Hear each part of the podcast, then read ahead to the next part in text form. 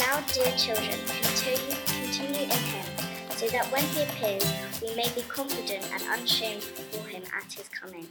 If you know that he is righteous, you know that everyone who does what is right has been born of him. See what great love the Father has lavished on us, that we should be called children of God. The world does not give us is that it did not know him. Dear friends, now we are children of God, and what we will be has not been made known. But we will know that when Christ appears, we shall be like him, for we shall see him as he is. All who have this hope in him purify themselves just as he is pure. Everyone who sins breaks the law. In fact, sin is lawlessness.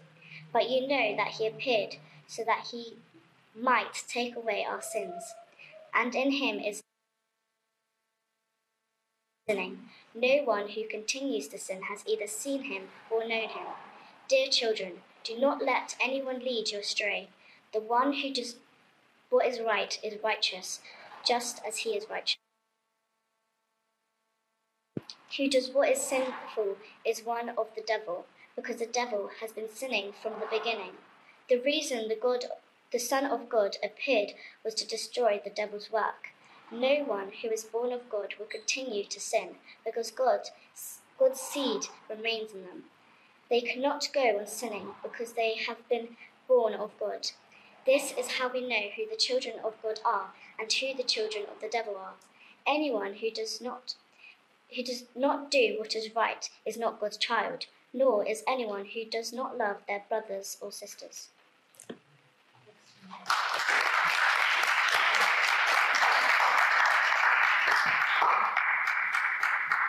All right, good morning, everybody. It is um, my privilege to carry on this very long, extended, slowly moving series from uh, the letters of John, and uh, we are in First John. And the last time I spoke, it was from First John chapter 2, verse 18 to 27, and I talked about Antichrist now versus Christ eternal. And that passage also started with, in verse 18, with Dear children, this is the last hour. And uh, being reminded about what, uh, what Usagi said in his welcome, I spoke, I don't know if many of you remember, but I spoke about what does this, you know, now is the hour, the difference in God's mind of time and space compared to us. And that, you know, I paced out seven meters from here to there and said that's kind of the, the timeline of the universe. And we were like one millimeter of that total existence, like thinner than a piece, like a, the thickness of a piece of paper. Uh, and like Usagi shared, it's like we, our minds can't comprehend when we think about eternity and the size of the universe and how many stars there are and how many galaxies and when I'm in, uh, when we were in Namibia, uh, Namibia is, is, an amazing country. It's a desert country, and it also has very high mountains. Namibia has 300 cloudless, sky, cloud, cloudless clear sky days per year. So it's one of the, the, most clear, it's completely the opposite of the UK. uh, which is also why there's a number of telescopes situated in Namibia, because astronomers love it that they know that they've got most nights have clear. But also, if you drive out of Windhoek, where we used to live, uh, you only drive about half an hour, and then you're up in the mountains, kind of over the edge, and you don't have any light pollution from the city, and there's nothing. There's no, there's no light anywhere, and you look up, and, and you cannot imagine the amount of stars that you see in the sky. It is, it is like in uh, it's hard to describe. You have to see to, to understand it. But I used to take people out there uh, for, for a Bible study and then show them different stars and then point at specific stars, which if you look up, it looks like a star, but that star is actually a galaxy. Uh, that looks like a star, and in that galaxy is a billion stars, a billion suns. And then I pointed another star and I pointed another one and said, you know what, there's a billion of these stars that look like stars that are actually galaxies containing a billion stars each. And, and so we got us like in, what? I mean, these are numbers that we can't even comprehend. In fact, you can't count them. If you, even if you start counting now, one, two, three, four, five, six, as fast as you can, you cannot count them in a whole lifetime. Even if you started when you were born until you die, when you, if, you, if you live to 100 years old, you cannot count all the stars in the universe. Uh, why is this important? Uh, it is important because it is important for us to just grasp the how insignificant and small we are in this universe compared to how big and unimaginably powerful and strong God is. Because the Bible says God created this universe. He is above all and over all and through all and in all. He is even outside this universe. This universe is contained by space and time, and God is outside of space and time. And whether you're a mathematician or a physicist or an astronomer or just an ordinary human being like me, our human brains cannot comprehend that. We struggle with that. But God reminds us of that throughout the Bible because it's really helpful for us to, to maintain a spiritual perspective. And that's what I talked about the last time, is to, to, to, maintain a spiritual perspective on life and not about only about this material life that we so easily get caught up in. Um, to maintain the sort of, to, are we going to choose the antichrist, the against Christ, choose the material of this world, or are we going to choose the Christ eternal the one that gives us eternal life, life beyond this life. And we talked about ghosts and spirits and life after this life and you know, what happens after our body decays. Talked about choosing the spiritual over the material. That passage started with dear children. And very similar in this passage, we've got about, let's count them. Uh, he starts off, verse 28, dear children. Verse 29, it talks about being born of him like a child. And then chapter 3, verse 1, we should be called children of God. Verse 2, we are children of God. Verse 7, it repeats, dear children. Verse 10, this is how we know who the children of God are.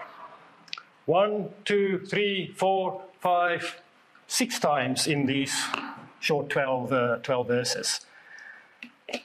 John really wants us to understand that what it means to us to have this kind of relationship with God. Now, just imagine that. I mean, what, what do children, what, one of the things children like to do is, you know, especially when they're smaller, when they grow up, they kind of outgrow it, but they, they like to talk most about their dads. You know, my dad is the strongest. My dad is the fastest. My dad is the cleverest of all. Or, you know, it's like little kids like, they, they, they look up to their dads like that. Now, imagine if I said, my dad is the president of the country. Who would be impressed? People like wow, that's good. What if I said, my dad is Superman? Like, oh, that's nothing. My dad is Thor. what if I said, my dad is the creator of the universe? My dad made everything that you see. If you walk out here and you walk to Cassiobury Park, you see those big trees? He made them. You see the water in the river there? He made it. You see the ground, the soil, the rocks? He made it. He made it all. Like, yeah, what about, what about this building? You know, humans built it. No, no, it was built with materials that my dad made. John really wants us to understand, and this is really important for the rest of the passage, which, which becomes a bit, uh, a bit difficult, complicated, and we, we're going to get to that. But he really wants us to understand the importance of our identity in Christ. That when we become Christians, we become children of God. He adopts us into his family. And the amazing thing is, in John's Gospel, in John 1, verse 12, John says that is the promise that's available for everybody. Everyone who sits here today, it says in John 1, verse 12, have the right to become a child to God.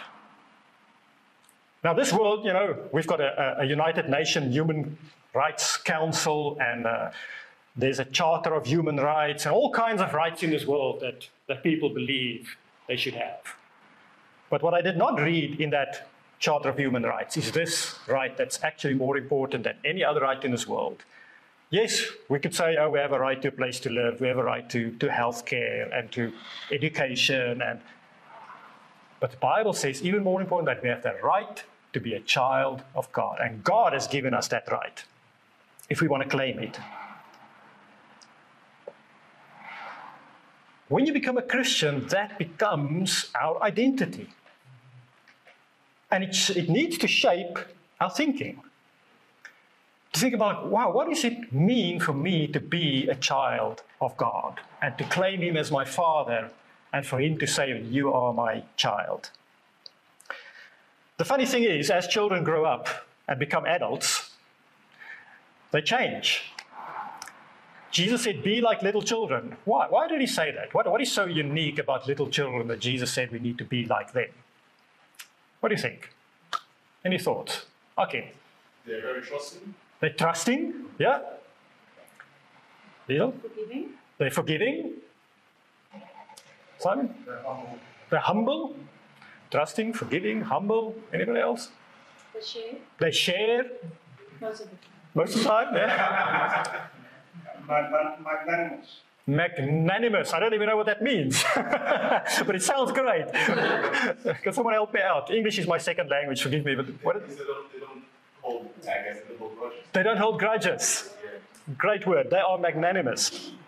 And we can carry on and we think about when Jesus said, be like little children, he talked about their innocence, about the, the, the, the, the great uh, uh, qualities of their character, um, about how, how easily they, when they get hurt, they easily just get over it and forget and smile again and forgive. And they're so trusting. And I mean, when my kids were small, um, they would stand on the top of the steps and I would say, jump! And they would jump and I would catch them. And they didn't even think twice about it.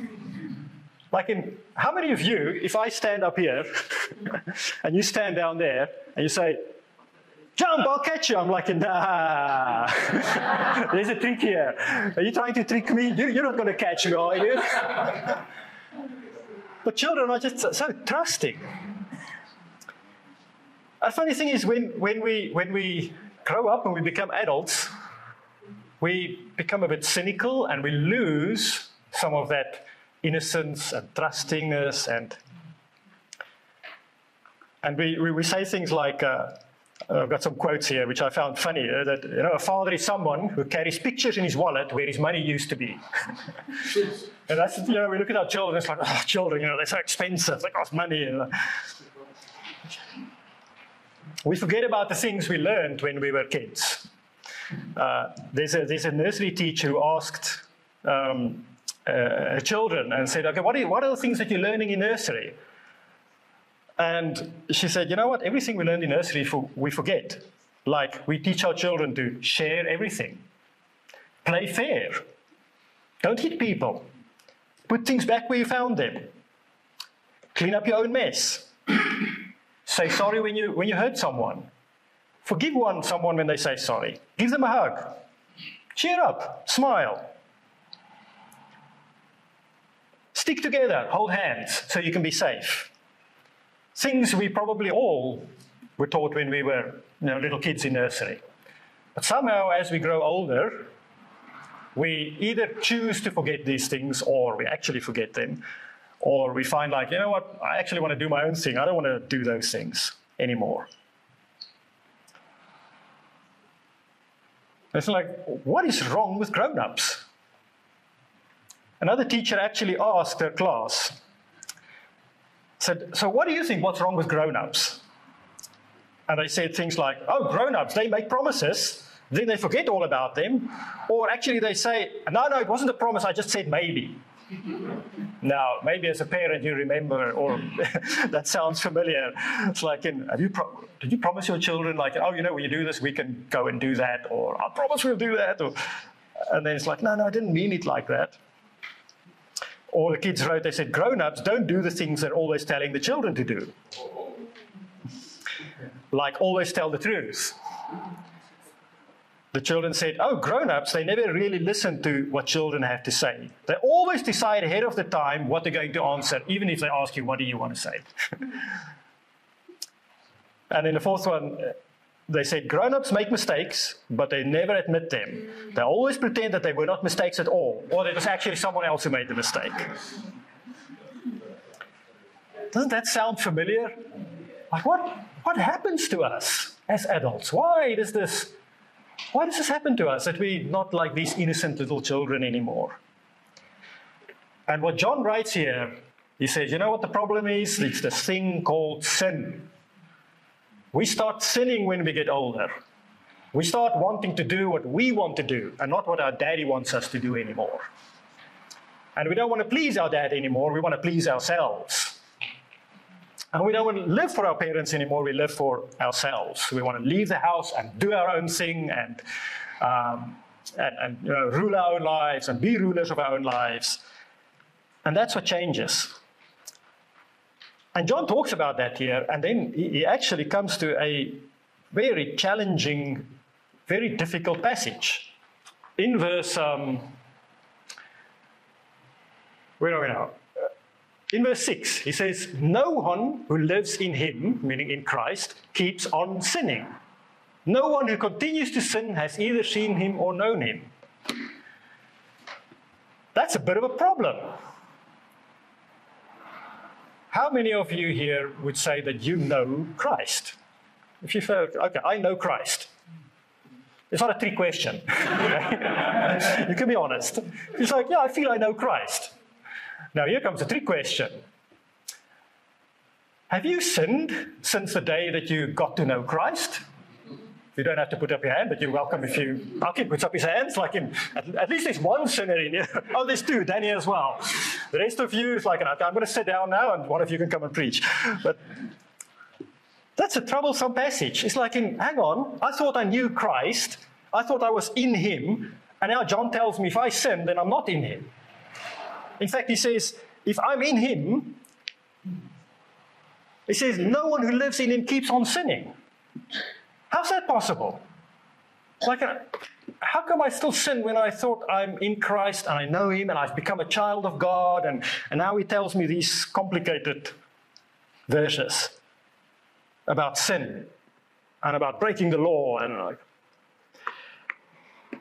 The way to, I think, to help to understand this is to understand this word called sin.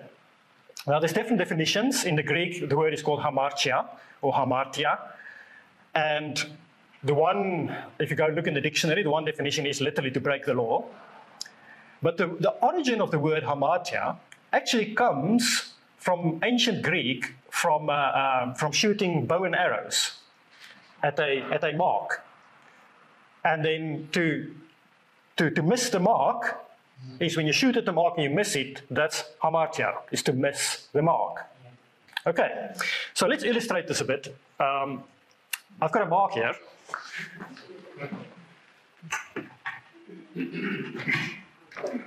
It's not a well drawn mark, but it's a mark nevertheless. Does this look familiar? Well, if you target shooting or something and uh, darts, yes, yeah, darts. And, and where do you score the most with darts? In the bullseye, in the middle, right.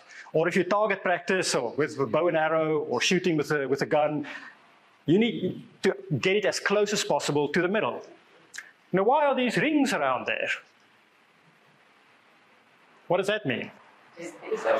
Lower score. So maybe you score 100 in the middle and then 50, 20, 10. But why do you need those rings? I mean, if all you need to do is just hit the mark. Because it's not that easy. It's not that easy. So who's up for some fun? I need some volunteers. Come on, Mulligan. I'm volunteering you. you get yourself to, uh, to and who else? Amy? I'm volunteering you as well. Come on, let's have some fun. Yeah, how many weapons? You, you can have two. In fact, you can have three. You, you can have three as well. And then who else do I need? Anybody, any other volunteers? One more volunteer? Usagi, come on.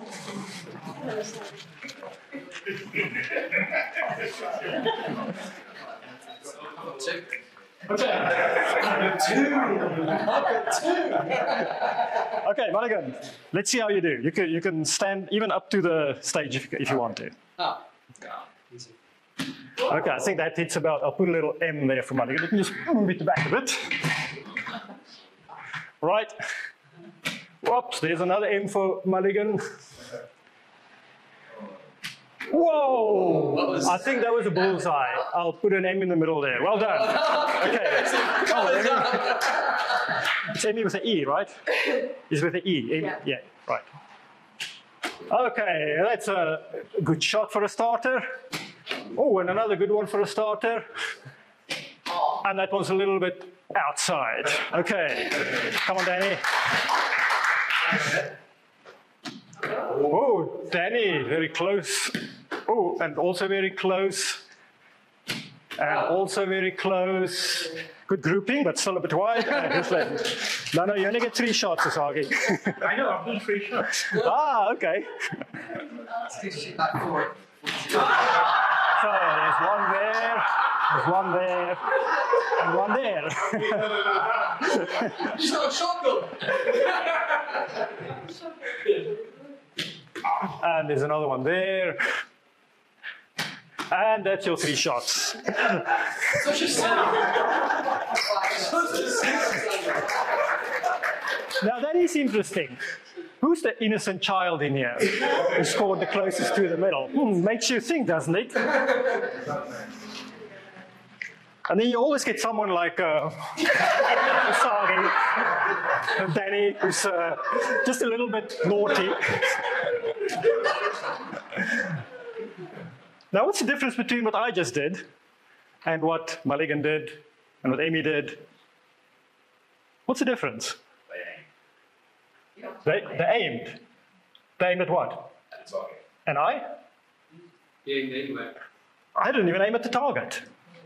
I was like, I don't care about the target. I want to throw it at Usagi and at Danny. Who cares about the target? I want to do my own thing. I want to shoot at my own target here. Now, if I look at uh, Danny, Usagi, Emmy, Mulligan, if I say the target is everything on the whiteboard, including outside the circle, but as long as you're on the whiteboard, then uh, barely, barely, Usagi barely made it. but we can kind of say, you know, he made the target. Everybody hit the target. Now, some got closer to the middle, maybe got a bit more points, and some got a bit less points, but everybody made the target except me, because I was like, I don't care about the target, I'll throw somewhere, somewhere else. If we read these scriptures and we kind of replace the words sin with miss the mark or miss the target, then let's read it again and see what that sounds like. Uh, we'll pick it up in verse 4. Everyone who misses the target breaks the law. In fact, missing the target is lawlessness. But you know that he appeared so that he might take away missing the target. And in him is no missing the target. No one who lives in him keeps on missing the target. No one who continues to miss the target has either seen him or know, known him. Dear children, do not let anyone lead you astray. That's a, I find that quite helpful to understand that what is it God is it that God wants from me? The only one who actually hits the bull, hit the bull's eye all the time was Jesus. Right in the middle every time. The rest of us, ah, we try and we try, and sometimes we say, you know, I'm just going to try everything. I'll throw four at once. Maybe I'll be even more righteous if I, you know, just do 20 righteous things at once. And we still miss the bullseye. But we're aiming, we're trying for the target. Now, is there any golfers here? Anybody plays golf? Simon plays golf. Oh, you as well, Steve.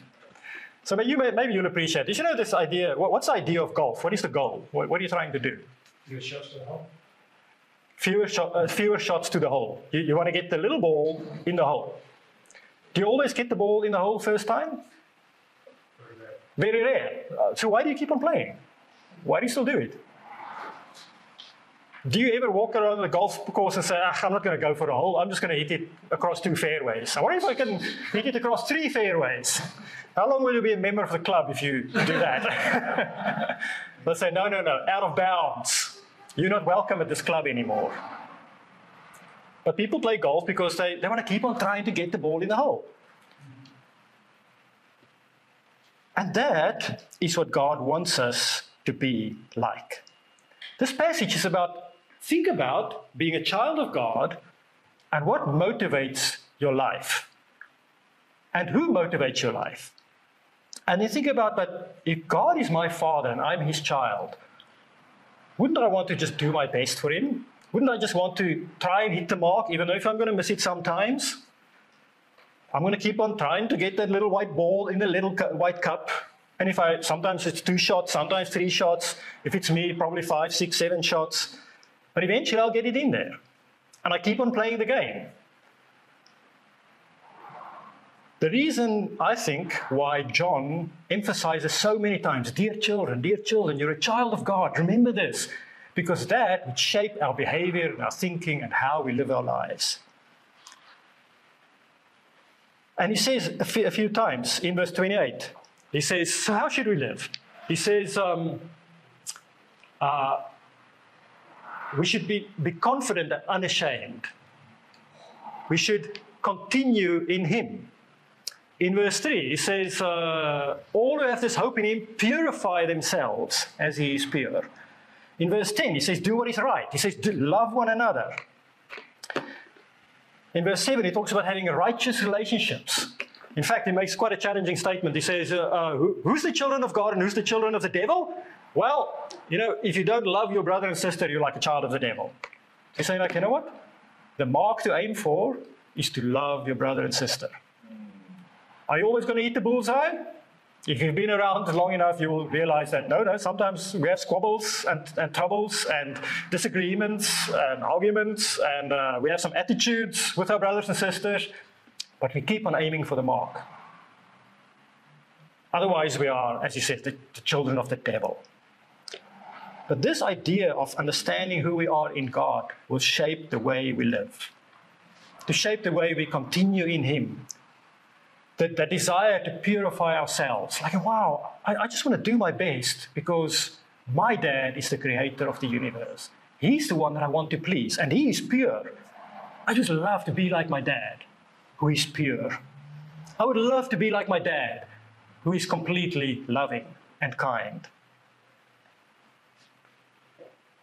And that is what John calls us to. He says, Remember, we are children of God, so that we may live a life of love.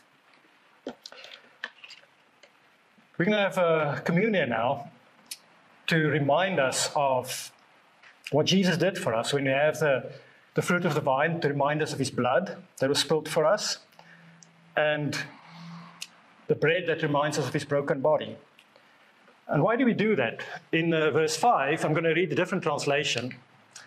In the, the New English translation, he says, it says, And you know that Jesus was revealed to take away sins, and in him there is no sin.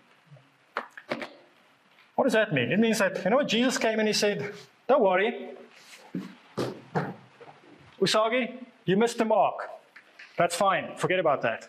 Oh, you missed the mark again. Forget about that. Mulligan, this one out there, nah, we'll just keep the one in the bullseye. Usagi, you again. I we'll, we'll rub that one out. Amy, uh, don't worry about that one. We'll call it a bullseye anyway. And that one as well, and that one as well. If we average them, it's in the bullseye. And so Jesus said, you know what? All these things that missed the mark, I'm wiping them out and I'm calling them a bullseye. So that in the eyes of God, we appear perfect, as if we've hit the mark every time. So we know that Jesus was revealed, he was given to us, he died on the cross to take away missing the mark. Because in him, there is no missing the mark.